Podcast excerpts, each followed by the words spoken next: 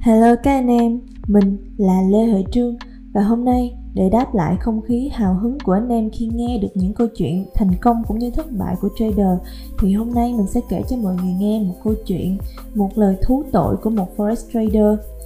Tại sao mình lại thích đi lượm lặt và kể chuyện cho mọi người nghe? Bởi vì đơn giản là những câu chuyện sẽ dễ đọc, dễ nghe và dễ đi vào đầu chúng ta hơn. Nó không khô khan như những bài học lý thuyết mà chúng ta vẫn thường hay đọc đồng ý là bắt buộc để nâng cao kiến thức thì các trader phải đọc thật nhiều sách thật nhiều bài viết. Nhưng từ những câu chuyện mà mình kể cho các bạn nghe thì, thì chúng ta có thể nhìn vào khuyết điểm của bản thân mình những bài học thành công thất bại của người khác và hơn hết là trải nghiệm những hành trình thực tế. Chúng ta rút ra được những gì từ kinh nghiệm của người khác? Rất nhiều bởi vì bản thân chúng ta luôn có xu hướng phán xét người khác, nhưng chuyện của bản thân mình thì lại rất khó để nhận ra. Hiểu được tâm lý đó, hôm nay sẽ là confession và tiết lộ một sự thật của một forex trader và chúng ta sẽ cùng bắt đầu câu chuyện ngay nhé. Vào năm 2005 cụm từ giao dịch forex đối với tôi nó chẳng có ý nghĩa gì cả. Tôi không có lý do để tìm hiểu về xem thị trường ngoại hối hay mua bán các đồng tiền ngoại tệ như thế nào. Tôi sống và làm việc tại california và nghề của tôi là thiết kế website. Tôi không biết rằng nhiều năm sắp tới đây, cuộc đời tôi sẽ phải đi tìm kiếm phương pháp chén thánh để hoàn thành ước mơ trở thành một người giàu có và là nhà từ thiện. Gần đây, anh hai của tôi có gọi cho tôi và nói rằng anh ta đang đầu tư một khoản tiền từ năm ngoái. Thực sự thì tôi là người cuối cùng được biết. Căn bản vì tôi là Úc. Theo định nghĩa của anh, tôi là con nít, không biết gì cả Trước đó, anh hai đã gọi cho anh ba và anh tư để khoe rồi. Họ đều rất quan tâm và vô cùng phấn khích. Đến lúc mà tôi biết được tin này thì anh hai đã kiếm được rất nhiều tiền và luôn nói với tôi rằng anh không làm gì phạm pháp cả. Tất cả đều là đồng tiền chính đáng. Câu chuyện là như vậy. Anh hai tôi du lịch ở Costa Rica rất nhiều và gặp được rất nhiều người ở đó. Cho đến một ngày nọ, anh vô tình quen biết được một forest trader. Người ta gọi anh này là JR JR sống ở vùng Arkansas, sở hữu một biệt tài là có thể kiếm được 10 đến 20% một tháng chỉ bằng việc giao dịch trên thị trường Forex. Nghe có vẻ hấp dẫn nhỉ?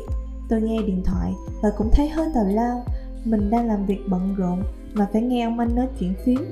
Tôi dừng câu chuyện và bỏ qua nó. Sau một ngày làm việc căng thẳng, cuối cùng tôi cũng được ngã lưng. Sắp sửa chậm mắt, tôi chợt nhớ đến lời anh hai tôi kể sáng nay. Nghe thật thú vị nhưng 10 đến 20% một năm hay một tháng nhỉ? Phải là một năm chứ, ai mà có thể kiếm được 20% một tháng cơ chứ? Sáng hôm sau thì tôi gọi cho ông anh xác nhận quả thật người này đã kiếm được 10 đến 20% một tháng. Lời anh tôi nói là sự thật bởi vì anh và một người bạn nữa đã bay đến tận vùng Arkansas rồi thức trắng liên tục hai đêm chỉ để nhìn JR đặt lệnh trên ba cái màn hình. Anh tôi cũng chẳng biết gì về trading, nhưng người đàn ông này đã quản lý một tài khoản 2 triệu đô và thấy tận mắt anh ta giao dịch và kiếm được tiền một cách kinh khủng. Linh cảm của anh tôi với tay JR này là đúng. Anh đầu tư vào quỹ của JR và kiếm được rất nhiều tiền. Theo luật thì JR sẽ giữ lại 50% lợi nhuận kiếm được và đưa 50% lợi nhuận cho khách hàng. Thành thử ra, mỗi tháng anh tôi đều nhận được ít nhất là 5% anh không rút lãi mà nhập vào vốn để đầu tư tiếp. Cứ như thế, lợi nhuận sẽ tăng theo lãi kép. Cứ vào cuối mỗi tuần, tài khoản ngân hàng của chúng tôi lại báo tiền về. Chúng tôi gọi cho nhau nghe, chúc mừng nhau, cùng kể cho nhau những ước mơ sắp tới. JR đã thật sự vẽ nên một thực tế thật đẹp cho gia đình tôi và bao gia đình khác. Tuy nhiên, không thích ngồi yên hưởng thụ như vậy hai anh em tôi vẫn cố gắng miệt mài học hỏi để nâng cao trình độ forex của mình Chúng tôi chu du khắp nơi trên thế giới, tìm gặp rất nhiều thầy cô, mong học được hết tất cả bí kíp giao dịch của họ. Tôi quyết định bỏ việc, anh tôi cũng vậy và hiện đang sống bằng trợ cấp thất nghiệp, bao năm đóng bảo hiểm, bây giờ thì được sử dụng rồi nè. Chúng tôi tập trung mọi thời gian, tiền bạc và công sức vào việc học và giao dịch Forex. Nói về JR, sau khoảng 2 năm đồng hành cùng người đàn ông này, tài khoản của chúng tôi đã tăng gấp đôi và tiếp tục tăng nữa. Tôi không rút lãi mà tiếp tục đưa cho JR để ăn lãi kép. Tôi ít khi được nói chuyện với JR, nhưng mỗi lần trò chuyện, tôi đều cố gắng bàn về chiến lược mà JR giao dịch để cố gắng cải thiện hiệu suất giao dịch của mình. Vào đầu năm thứ ba đầu tư cùng JR, tôi nghĩ đã đến lúc tôi giữ lại vốn của mình, không hoàn nhập lại cho JR nữa. Tôi cũng khuyên anh tôi, mẹ tôi, em gái tôi làm như vậy. Anh tôi thì đã rút tiền ra để mua một căn biệt thự ở Phú Mỹ Hưng. Bây giờ đang chờ lãi để mua thêm ở Thảo Điền hay Trung Sơn gì đó. Tôi nghe kể là như vậy chứ tôi cũng không quan tâm lắm.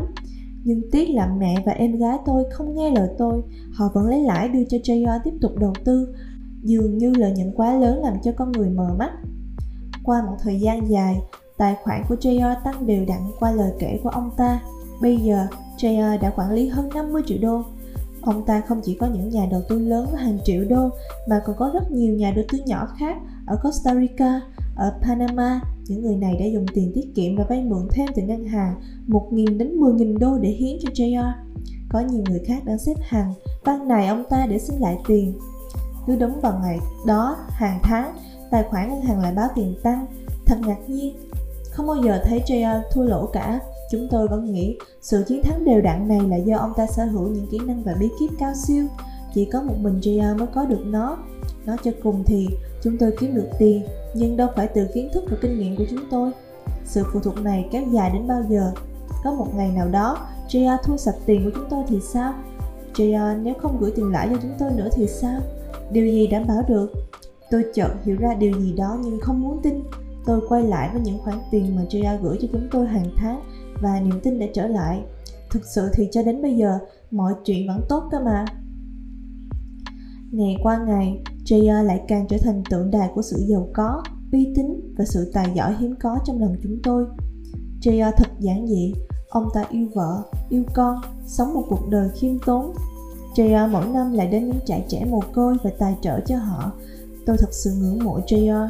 Nếu bạn gặp ông ta, bạn sẽ không khỏi ngạc nhiên trước con người thanh cao này.